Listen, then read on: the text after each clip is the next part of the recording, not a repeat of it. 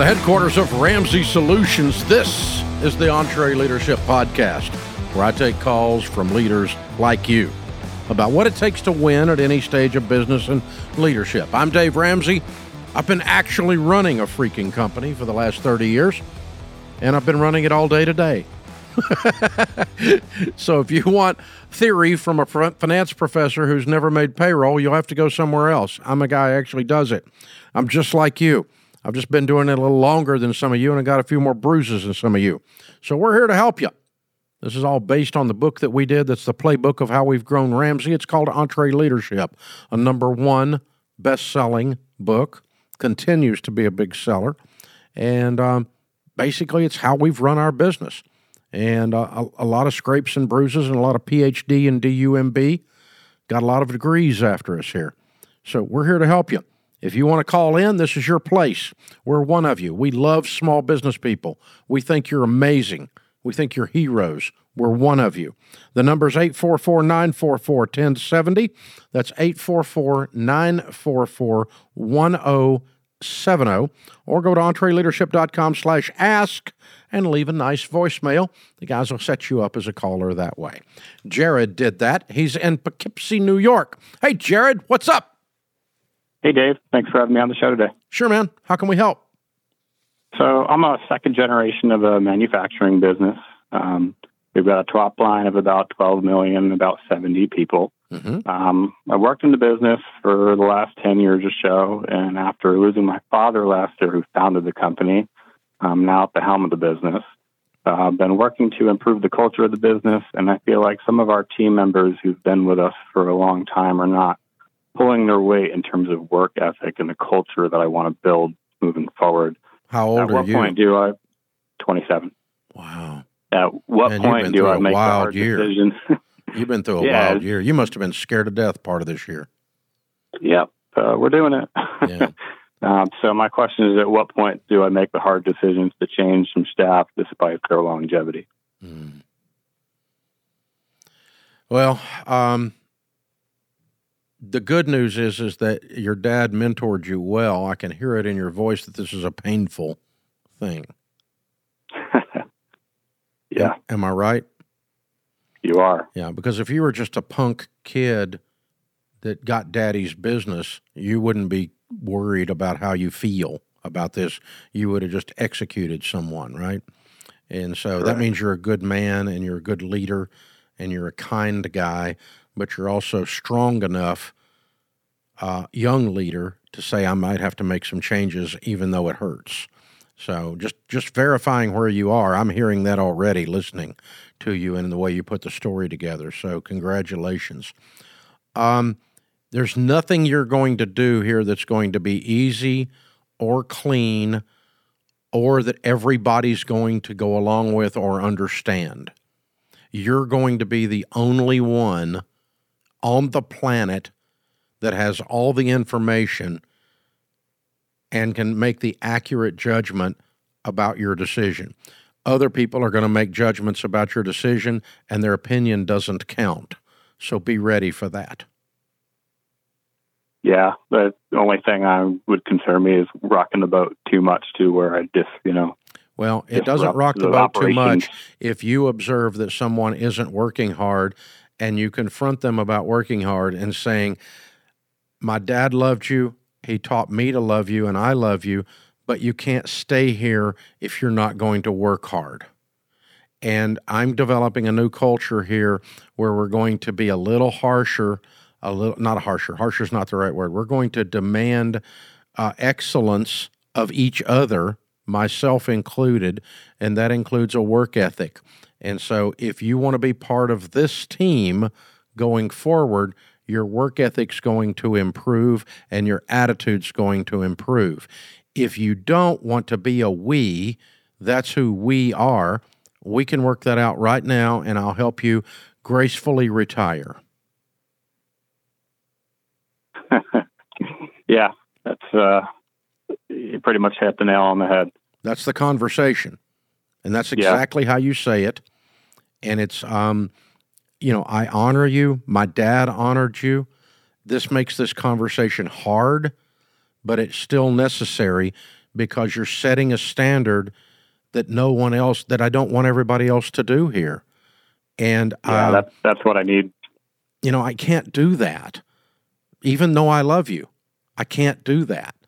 I can't let you, I can't sanction this because it sends a signal to everyone else that you are in a separate class of people somehow, and you're not.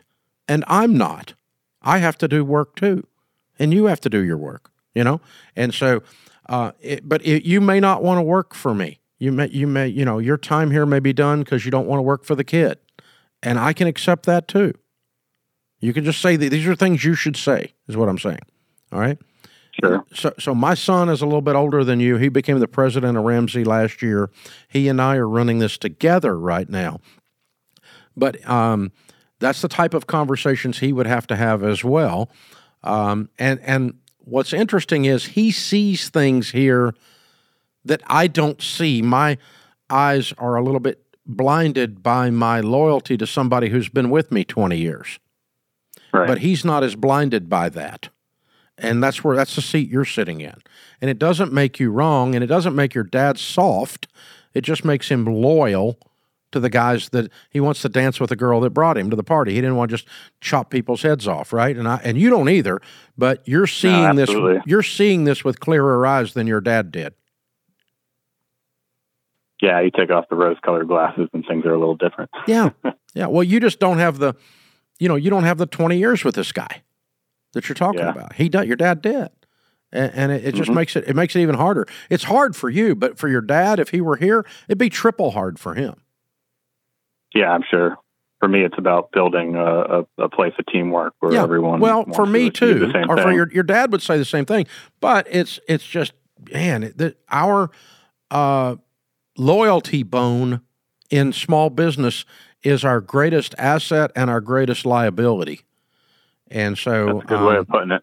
yeah, it's just it, it's a it's a wonderful thing to be loyal to people because corporate America just pisses on them, you know, and we don't mm-hmm. do that. We we hurt when we talk about this kind of stuff.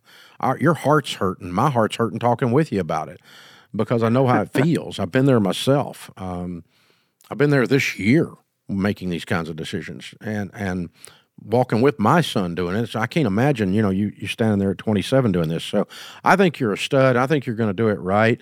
But um, uh, Alan Mulally, that ran Ford, spoke to us in EntreLeadership a couple of years ago, and I picked this up from him. It's it's the quintessential thing. He just said all the regional managers at Ford are going to be in a meeting on Tuesday. And a guy called up that was regional manager said, You know, Alan, I can't make it. I got this and this and this going on. And he said, Oh, that's okay. But all the regional managers at Ford are going to be at a meeting on Tuesday. And the guy goes, Well, I can't do it. And he goes, I know, it's fine. But you need to know that all the regional managers, meaning that you're not going to be one anymore if you're not here, you know? Because yeah. I just told you what the regional managers are going to do. If you want to be a regional manager, you're going to be here Tuesday. That's what he was saying. And, and if you want to be on this team, we're going to strive for excellence and have a work ethic. And I don't know if you want to do that or not with dad's passing and me coming in, you may not want to be in this transition that we do where we turn up the heat about three notches on each other. I'm going to work super hard and I'm going to need everybody else in here to do that. And as one of the guys who's been here the longest, you got to help me set the tone. And you may not want to do that. If you don't want to do that, let me help you figure out a way. I'm going to bless you with some money and an announcement of your retirement and honor you as being one of the people who helped form this company and build it to this point. And I'm going to say wonderful things about you, and you're going to leave. Yeah, that's to the point, huh? and, and, you know, he may not want to, but he might go, you know what? I have been screwing around and I'm a better man than that. And I'm going to quit screwing around and I'm going to step in here, Jared, and I'm going to help you because I loved your dad and I love this place and I'm going to do it and I'm gonna step up. Yeah. He might step up. You might he might his honor might stick out, you know? But um sure. but if it doesn't, you're doing the right thing.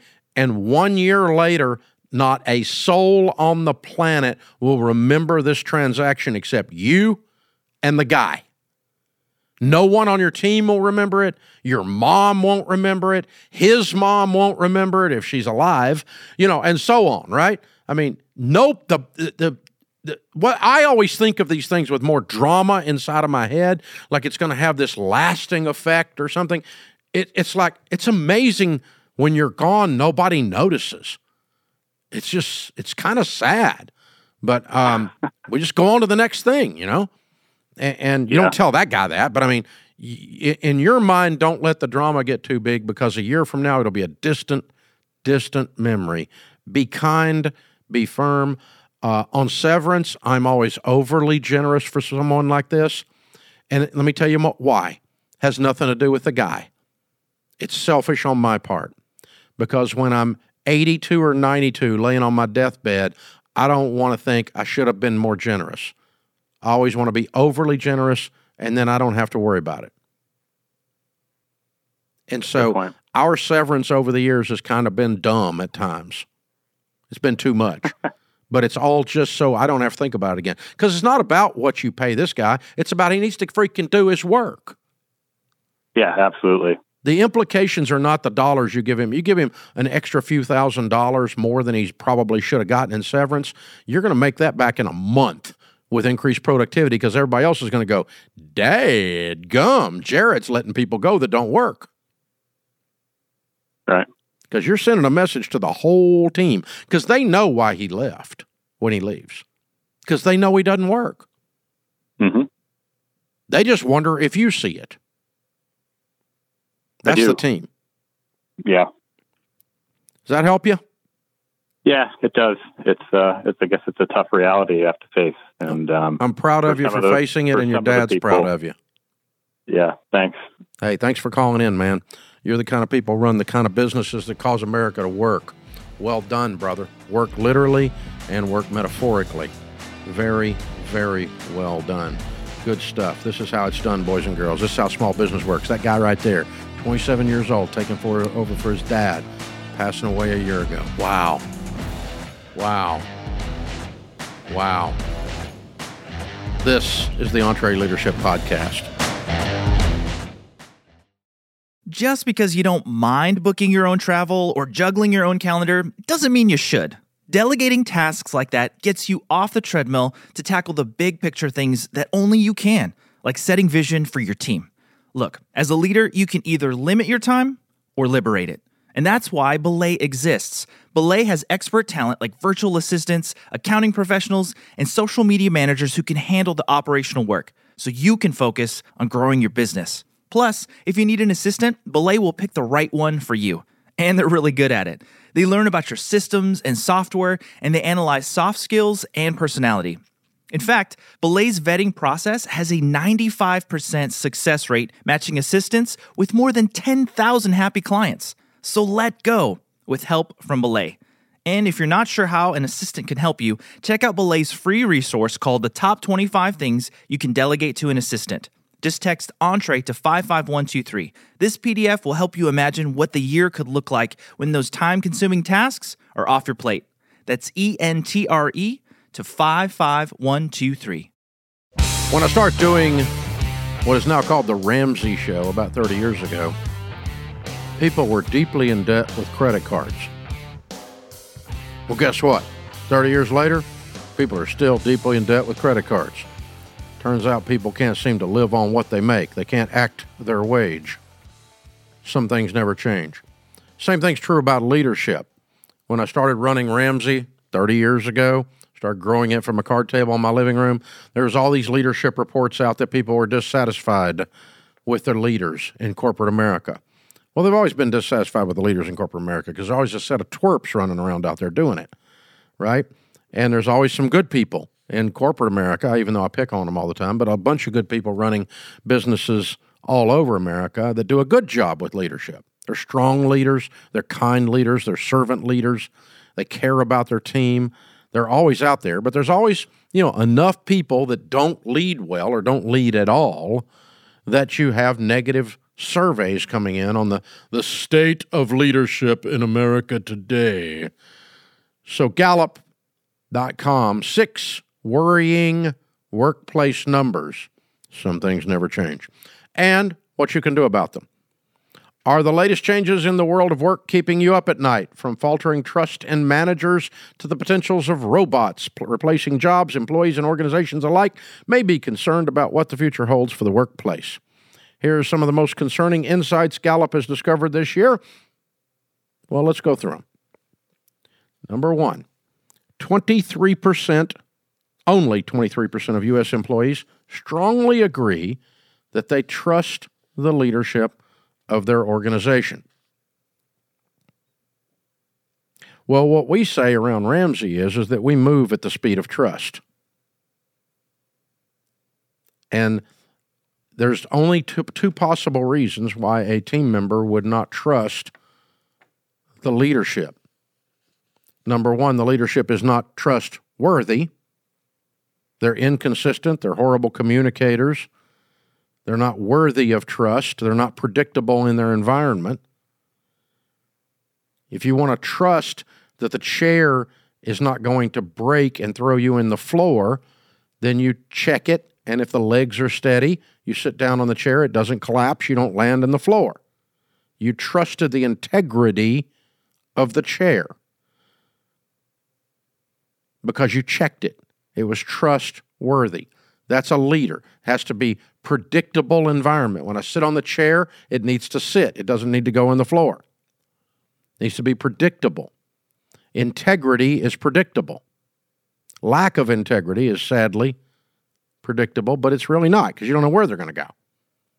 But if you know if I do X, always Y is going to happen, positive or negative. But if I do X 100% of the time, leadership around here does Y. As soon as we, if someone does that, they're gone. If someone does that, they get promoted. You know, that's a predictable environment. That's integrity. Then the leadership is trustworthy. The other possible reason that an employee says they don't trust the leadership of the organization is they're arrogant, immature. They were born on third base and thought they hit a triple just came out of college and have the answer to everything, and you don't know spit. And so, because someone's not going around with your arrogant but little 24 year old idea, then they're not trustworthy. Well, you're the idiot, not the leadership. And so sometimes it's not leadership's fault, right? Sometimes it's the little arrogant, immature idiot, right? And, and that, that's leadership's fault because they hired that person. But anyway, Worse than that, they kept them. But but that's you know, but but what these polls always indicate is that, that leaders are horrible. Well, most of the time, leaders are medium. They they they they don't have courage. They don't communicate well, and they don't create predictable integrity patterns, values, and then they don't trust the leadership. And that's where leaders fall down. But it isn't like the leader's a crook. Now, I mean, you get trolled or whatever, and I always tell the young people listen, everybody disagrees with you is not a narcissist. They just told you you're wrong, that's all. And you might be wrong. So you need to shut up and think about that. But the, uh, I mean, so that's the trust issue with leadership. Leadership, leaders, if your team is not trusting you, it's probably because you're not telling them enough information, you're not giving them enough communication, and you're probably not consistent enough in the in the requirements of excellence through the organization. Number two, only 23% of employees strongly agree that they get the right amount of recognition for the work they do. The human need for affirmation is insatiable. There are two things that never get enough a bulldog needing to eat and a human being needing affirmation. I used to have a pug that would eat until it would die. The only way it would not quit, the only way it quit eating is we picked up the food or it died. There was no stopping it. And we're the same way with our need for affirmation. No one gets enough attaboys. I'm Dave freaking Ramsey. When I walk around out there in public, one of two things happens if someone knows who I am. They run up and they say, Thank you for changing my life. Or they say, You're a complete idiot. I hate everything you do. I trash YouTube all the time because I hate you. one of two things happens. And most of the time that doesn't happen because most people don't have that kind of courage. They tend to do that in the comments instead of in person, right? But anyway, but the, I mean, that's the two reactions to me. But I, my point is, I get a lot of affirmation. And even me, I could use some more. Everybody could use some more. So you can always, as leaders, the lesson from this one is you can always give more recognition. You can always say, that a boy, that a girl, way to go, you're awesome. You can never say it too much. For God's sakes, walk around the building and try to catch somebody doing something right instead of catching everybody doing something wrong. It's a, it, but it's we have to, as leaders, we have to actually almost like put it on our calendar. Okay, I'm going to get up from my desk at 11:15 and walk out of my office and find somebody doing something right. Because we don't naturally do it. We naturally gravitate towards fixing broken stuff instead of finding people doing something right and going, "You are amazing. You're a stud. Stud at, get it done. Way to go. I'm so proud of you." More than half of employees, 53%, say they don't feel prepared to work with AI. Well, crap, where's the other 47%? None of us are prepared to work with AI. That should be 100%. Who, if you think you're prepared to work with AI, you are AI. Oh my God, there's no possible way. We don't know. This thing scares the crap out of everybody. It's going to be the, there's going to be awesome opportunities with it, and there's going to be so much piracy and theft, it's going to be unbelievable. We're going to have Abraham Lincoln on the internet before we know it. 51% of currently employed employed employed workers around the world say they are watching for or actively seeking a new job. Well, um, we certainly have folks leave Ramsey from time to time, and um, we try to do that with class when they do it with class and wish them the best because we love them and we want what's good for them. And if they get an opportunity to make a lot more money or have do something that they love more than they love here, then you know I we try to help you do that. Um, but if you're going to spend all your time while you're at work looking for another job, yeah, you probably ought to just go. You know, so it doesn't take that long to find a job in this economy. And so if 51% are looking for a job, that means some of them aren't looking real hard. They're just bitching moaning. You know, they're not really. I mean, it's just like ah, yeah, yeah, yeah, yeah, yeah. Well, go just go do it then. I mean, why are you talking about it? Go do it. You know, it, that's the thing. So, our, our guys, I tell our guys all the time, listen, when your spirit leaves the building, for God's sakes, take your body with it. That's the thing. I mean, we don't even. I don't work out two week notices hardly. We work out a couple days of them sometimes to get some stuff transferred, but you know we it's nice, it's classy for a team member to turn in a two week notice. But you know what they do the last week of the two week notice? Nothing.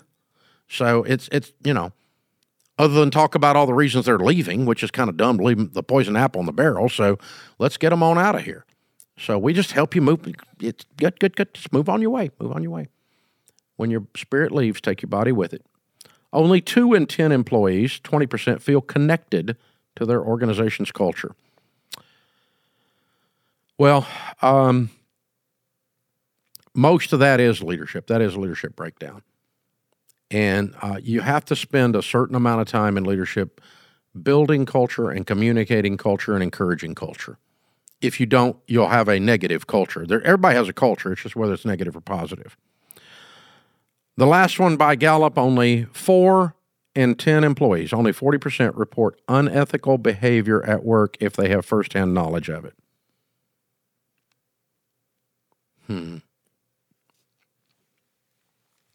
Well, there would be two reasons that you wouldn't report unethical behavior. One is is you think it's condoned and reporting it is useless and might actually get you in trouble. They might give you an eye roll and go, "Oh, don't worry about it."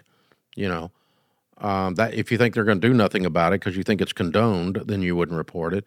Or the second reason is is that you don't care enough about the organization, the good of the organization to make sure that unethical behavior is removed. So, like one of the examples around here at Ramsey is uh, unethical behavior would be when a man uh, speaks to a lady or treats a lady in a way that makes her feel uncomfortable. we don't tolerate that here. We don't do creepers. I'll fire your butt if you're a creeper. Okay. Um, and so, you know, I my daughters work here. We're not going to have sexual harassment. We might have a murder, but we're not going to have sexual harassment. All right. We don't do creepers. And so the ladies here, if they identify that someone's doing that, I have to have an environment where they know we're going to act on them bringing that kind of behavior forward. And over 30 years, we've had it come up a few times. Nothing super serious, but, you know, just people that don't seem to like they were raised by wolves and they don't know how to be a gentleman. You know, I don't know. Uh, they think it's appropriate to tell, say something, and you know, no, you don't say, you don't keep your hands to yourself, you goob. And so, um, but anyway, yeah. So, so you have to sit down and talk to some of these guys and go, look, you know, we don't do creepers, and so you you're gonna have to keep your eyes and your hands to yourself, and certainly your mouth and your your crude jokes or whatever it is you're doing. You're gonna stop that stuff. So, but a lady has to feel a safe environment, and I'm not talking about the legal aspects of this. I'm talking about building culture of trust. I want to have a place at Ramsey. I don't care. The federal law, we're going to abide by federal law, but this is way beyond federal law standard. This is a standard of my daughters work here. If your daughter works here, she needs to be known she's going to be treated like a lady. And she's going to be uh, in a safe environment because that's the moral, principled, correct spiritual thing to do, not because it's the law. It also happens to be the law, but that's a side issue. So I've got to create that environment. Our leadership team has to create that environment. And our ladies then have to be told, and our guys have to be told over and over and over again you need to love this place enough that if you see something going on that's wrong, that you need to bring it to somebody that can help us fix it. But we can't fix it if we don't know it's there. So you have to raise your hand and go, uh, this is really awkward and uncomfortable, but I need to talk to you about this. This is bothering me. And you go, what? You're going to find out stuff at your organization is going on. You can't believe it. What? Really? That guy? I wouldn't have never thought. Oh, well, all right, we'll sit down with him. Sit down with him. He goes, Oh, I didn't do that. Yeah, you did. Yeah, you did. You're full of crap. You know, I don't believe that. I believe it for a minute. And it's not because I believe her over you. It's just you're wrong. You know, there's that. So, you know, that, that you just got to sit, you got to create the environment where you're going to act on the unethical behavior. And it's not whistleblower law. That's a bunch of crap as far as I'm concerned.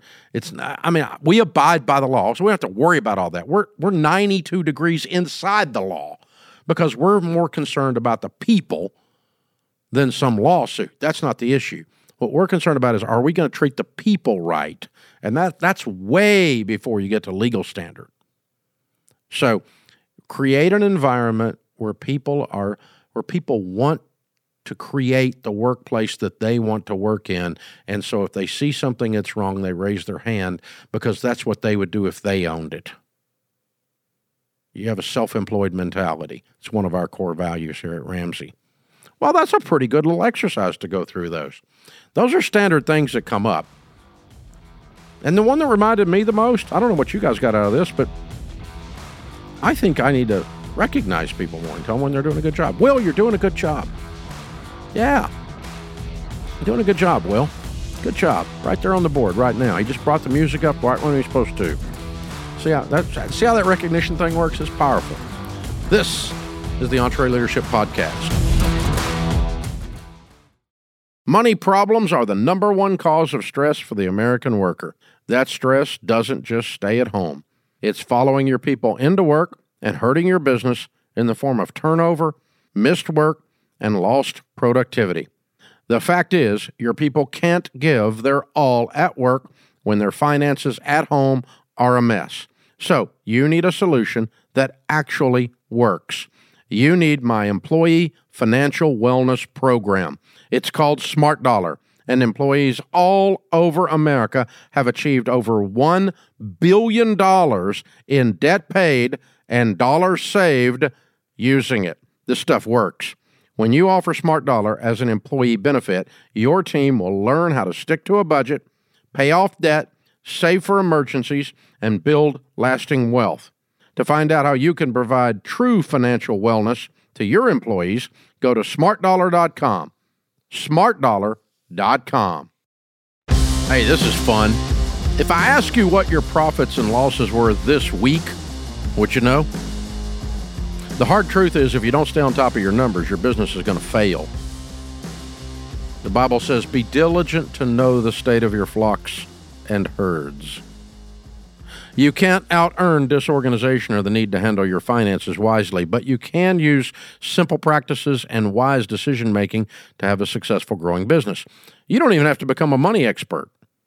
In the EntreLeader's Guide to Business Finances, you'll learn the profit principles and the key practices that we've used to grow Ramsey Solutions over the last 30 years. It's free. That's a good financial guide right there. It's a free financial guide. Get it? See what I did there? This free guide will simplify the foundational components of managing your revenue expenses so you can build your business on some solid ground. A free EntreLeader's Guide to Business Finances. Go to entreleadership.com slash finances and download, it's PDF, this free guide. EntreLeadership.com slash finances. Taya is in Yakima. Man, I got all those names right. What's up, Taya? What's up, Dave? Thanks for having me. I'm honored. How can we help? Um, well, we're in three years of business. We are, own a non medical home care agency that serves our seniors and our veterans here in our area. And my question was how can we set up our finances to create a marketing budget and build a sustainable business? Hmm. I've I've listened to some of your um, podcasts where you talk about how you should put certain percentages aside for different things. I, I just want to make sure we're doing that where we're able to market and pay ourselves and um, you know um, well there's a couple of things. yeah yeah. Um, if you're doing digital marketing uh, where you're buying keywords or you're buying paid SEO, uh, that kind of stuff, then you can say you have a very clear um, instant rate of return on each one of those purchases. And so you spend $100 and you make X as a $100 plus X, right? And we call that a ROAS. Mm-hmm. And what you're looking for is the ROAS. It's the return on your spend, is what it amounts to. If and, and so, um, as long as you're if you're putting out hundred dollars, as long as you're making more than hundred dollars, you can do that infinitely. Now we like to get you know a substantial more than a one to one. We try to get a two to one ROAS where we can on those things. Very difficult to maintain that. The size depend on the size of the campaign, but if you want to roll stuff out you know, advertising that works is free. You follow me? It makes you more than it costs yeah. you. And so if you're doing digital and you're getting a ROAS that's in positive, uh, you, you know, you can do that mathematically in perpetuation. Now, what the problem with that is is that you can become too dependent on one type of uh, marketing. Uh, for instance, if you're buying paid Facebook, and you get really dependent on paid Facebook, and then Facebook jacks it up, which happened last year. Okay, they jacked everybody up mm-hmm. after 2020. Um, then, then you know, you're all of a sudden your cost of customer acquisition just doubled because you became too dependent on one. So you don't want to just because there's a rate of return go whole hog on one or the other. But as long as you've got a diversified a, a whole series of different marketing initiatives. If each one of them are monetizing, then you know you don't have to limit it to a percentage because again, it, as long as you're getting the hundred dollars back quickly that you put out, then you can as long as you can cash flow it, th- then um, th- that's what you're looking for more than anything. Now, other types of advertising or marketing that are not as direct response as a digital ad where you've got a ROAS. I mean, if you put a Facebook ad or a Google Word buy or something like that, you're going to know in 24 hours if you're making, yeah. you know, you know, if you know what a lead is worth. I mean, we know when someone goes, for instance, to our budgeting software, EveryDollar. We know if a free user downloads EveryDollar, on average, we're going to make X number of dollars. Okay? Mm-hmm. And as long as that lead cost us less than X, we're making money. right? But it might be Yeah. 60 days or 90 days before that cash comes through uh, back to us. So you got to watch the cash flow on it. Now, the other types of advertising, like for instance, when I talk about percentages, that's like if you're doing more of a broadcast buy where you don't have as closely tied direct response. Where so if you're advertising, say on radio or television or something like that, you're just putting an ad out there. It's not like in 20 minutes or 24 hours you're going to know that, you, that that that ad was worth what you spent, right? Mm-hmm. But if you do that over a series of years, then you know, well, if we spend 6% of our advertising on radio, we keep that allocated. As long as we're doing that and we're doing it in talk radio, we're going to be fine because we do get a return over a period of 12 months that's more than adequate to suggest that that is a good ad buy. That's where you use percentages in your budget. But we don't use those in Ramsey Yeah. as much today because we do more digital uh, buys uh, with our marketing stuff than we do anything else. Okay. Well, I guess my like I was just wondering since we are a new business and like you know the percentages that I was talking about was like um, say we put in ten percent and that's going to be every time we get our income we'll put ten percent towards Yeah. um, marketing so we'll have a marketing budget. Is Well, that what that does when you're small is it keeps you from putting too much in marketing and it makes you be careful with what you're doing in marketing. Because if you only got 10%, you got to be careful with it and make sure it's working. But yeah. Sometimes if you so don't kind put of how I was trying to structure that out. Yeah, if you don't put a a, a, a, a, a stop on the thing where at 10% we stop, then you could look up and you spent 40% and you've blown your margins on your marketing budget. Mm-hmm. So you have to, the budget gives you a, a constraint that says, I can't go past this. And when you're limited, you know, so I only got, you know, $10,000 or only got 10%, whatever that represents, right? And so I've got to make that pay. And so it makes you very careful. Those are precious dollars rather than sloppy throw it at the wall and see if it sticks dollars. And that that's what the you know the budget gives you that that sense of uh, um constrained resources, limited resources. Limited resources of any kind always increase creativity. People are never creative when they're fat, sloppy, and there's enough of everything. They're creative when there's not enough. And you have to make it work with baling wire and fish hooks. You know, that's when you get scrappy. And you create a false sense of uh, limited resources by creating a budget item. A- And it's a it's a faux. It's not false. It's a real limit because you created it. But you know, you, you force yourself to be judicial with every one of those dollars. That's what we're facing. Good question. I like that. That's a good discussion. Sounds like you're running a wonderful business. Congratulations. Thanks for calling in. Love it. This is the EntreLeadership Podcast. Do you have an action plan to unlock the next stage for your business?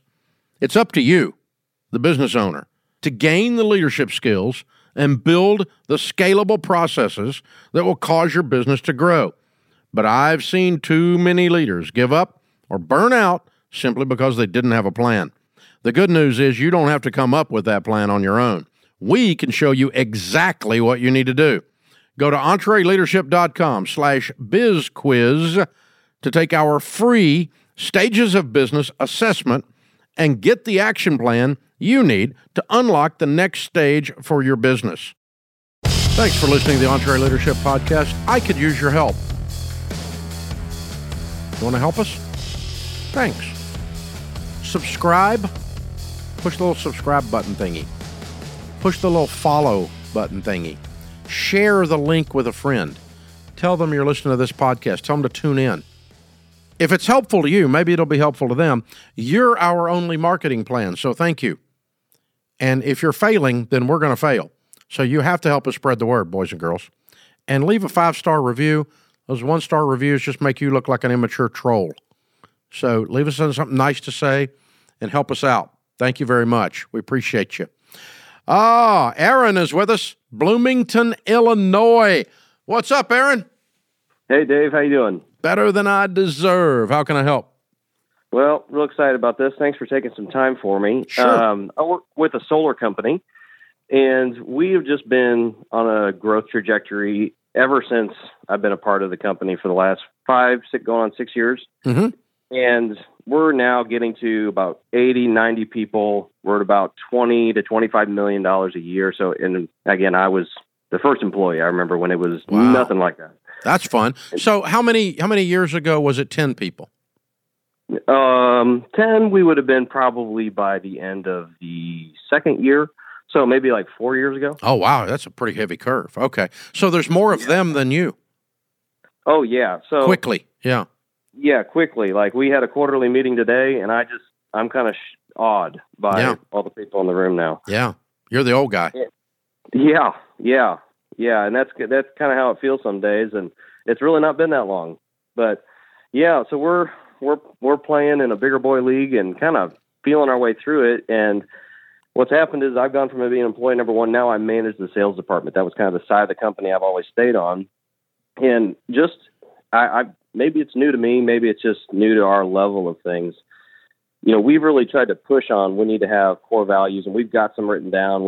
Th- those are crystallized on kind of an executive level. And what I'm just thinking is, man, there's people. It feels like constantly coming in the door to jump in, and some of them are seasonal, but on my side, they're not. Uh, they're all salespeople and, and the administrators accordingly that just make the ship run on my corner of things. And I just, what have you guys found in your growth on maintaining some of the cultural pieces that these are are non-negotiables, while you've just got again just things and work kind of coming in the door, and that can kind of overwhelm sometimes the cultural values because after a while it's like you just got to get stuff done. Yeah, if gotta you don't, you're very wise because if you don't start looking at it the way you're looking at it right now, um, you're probably a little bit late actually to do it. But you're very wise to recognize this need because um, what happens is you have this neat culture and everything's purring along. Everybody trusts each other. There's a family feeling with 20 people. And then you add 30 more. There's more of them than you. That's what I was talking about. And all of a sudden, they are dictating culture instead of you dictating culture. And so uh, all the new people are bringing the culture in rather than, than accepting the old people, uh, becoming acclimated to the old, right? So what you've got to do is get around in front of it, which is what you're describing, and what can we do proactively to maintain or reinsert, in your case, you may have lost some of it, reinsert the values and the culture that got us here. Okay. So it's it, uh, number one, the leadership team needs to huddle up and be in agreement on this. We need alignment with the leadership team, and then we need to implement, um, you know, culture uh, uh, mandates, so to speak. Now that that starts with the hire. We're not going to hire people who do not want to engage and align themselves with our values Right. in the interview process, these are our, at Ramsey, we have 14 values, or the principles are who we are. And if you do not want to align with those, you don't want to be here because you won't be here. We're going to move, we'll move you out if you don't quit. Right. This is who we are. And if you're going to be a we, that's in the interview. And then it's again on the onboarding. We onboarded eight people on Monday here, just a couple days ago. All right. And uh, all eight of them in the two day onboarding, they're going through. One of the things they're going through is the core values. So they know who we are. They don't get to bring their culture to us. We have a culture and they are joining it. This is a very, very clear distinction. And what happens is if you just hire people left and right, they just bring in their stuff if you don't demand they adhere adhere to yours. That make sense? Yeah. Yeah. So let's get alignment on what's important here and who we are. And then in the hire, in the onboarding, and even in the discussion with some of the people you've hired in the last two years that didn't have the benefit of the new onboarding and hiring, uh, where you say, This is who we are. Do you want to be a we? You know, our culture is we, you know, we have a level of customer service. You don't seem to care about the customer. You just want to make the sale. That's not okay. We do this. This is what we do. Do you want to be a we? And we talk like that around here every day at Ramsey, all day long. Hmm. And anytime we have to have a difficult conflict conversation with someone on a performance issue, it always has to do with that kind of a thing. It's a we thing. We don't do that here, or we do this here. And you need to align with what we do if you want to be a we. And then you can create what you've got is a uniform culture expectation that you're measuring against, just like you were measuring against a sales metric. You know, if if you if you if you say, okay, here's your key performance indicators on sales, you have to make this many cold calls, have this many actual contacts, you have to have an average order value of this size. You know the kind of thing I'm talking about. You're working through the rejection ratios. You're, it's what you do as a sales leader right now. You show them how to do that, and then if they're making half that number of calls, you know they're going to fail, and right. it's because they're not aligning to the metric. And in this case, the metric is a soft skill called a value and they need to align to the metric. And then the last piece of it is I told our team this last night. At every 90 days, we have a, um, a, a final welcome to the people who have been here 90 days. Because during the first 90 days, you're on probation, and we are on probation. And, and end of 90 days, uh, we have a little celebration that you've been here for 90 days. Now you're part of the family. Okay. We used to bring in wraps from Chick fil A, and I would just sit and answer questions and talk to him. We called it Wrap with Dave. Uh, nowadays, it's a little more complicated than that. We do this thing, but we had about 50 people last night that were at their 90 days. And uh, my son, the president, and I both got up, talked to him, walk him through what it means to be Ramsey. Again, this is our values. Again, this is who we are. And I'll tell you how we ca- capped it off. It's what's fresh on my mind. And so it's a great question. Um, what we do now is I sit and explain to those 50 people when we were a company of 50 people, people told me you will never be able to maintain the culture that you've got now when you get to 100. And then when we got to 100, we did. And they said, oh, well, you got to do it at 100, but you'll never be able to do it at 200. And then we got to 200, it was even better. Now we're at 1,000, it's the best culture we've ever had. How is that possible? Well, we spend some money on it. We eat together, we talk together, we laugh together, we play together, we communicate a lot. We're very intentional about it, but you can do those two things and still have a screwed up culture if you allow everyone in the building to not function to the values. You've got to function and align your your behaviors and your belief system to those values. And if you don't want to adhere to that, you don't need to be in our building. So what I tell the team is I have figured out the secret to having a world class culture with a thousand people in one building. You want to hear it? Yeah. We're not the creator of culture, they are. Mm.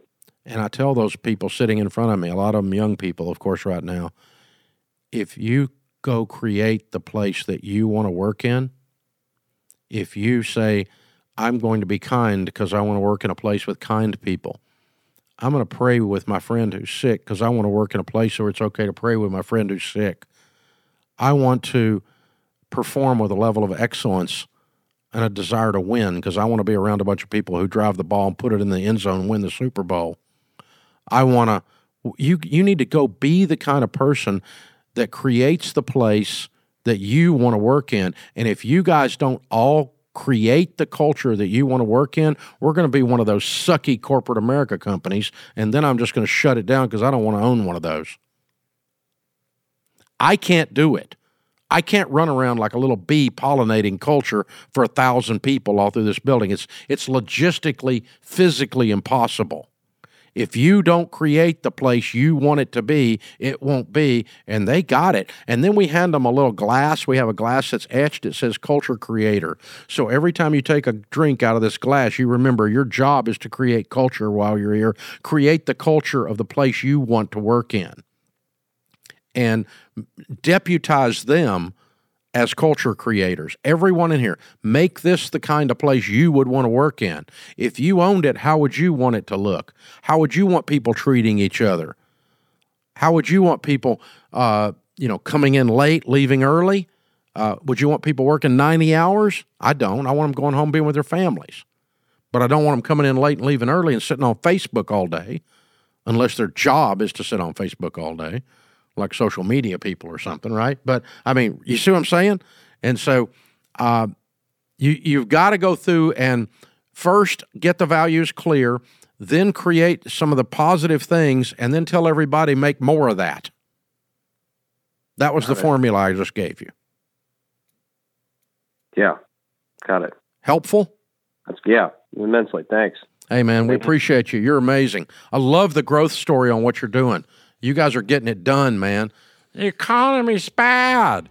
Not if you work with Aaron. He's not whining. He's getting it done, man. Hey, remember, better a wary warrior than a quivering critic. This world needs more high quality leaders, so take courage and lead. I'm Dave Ramsey, your host.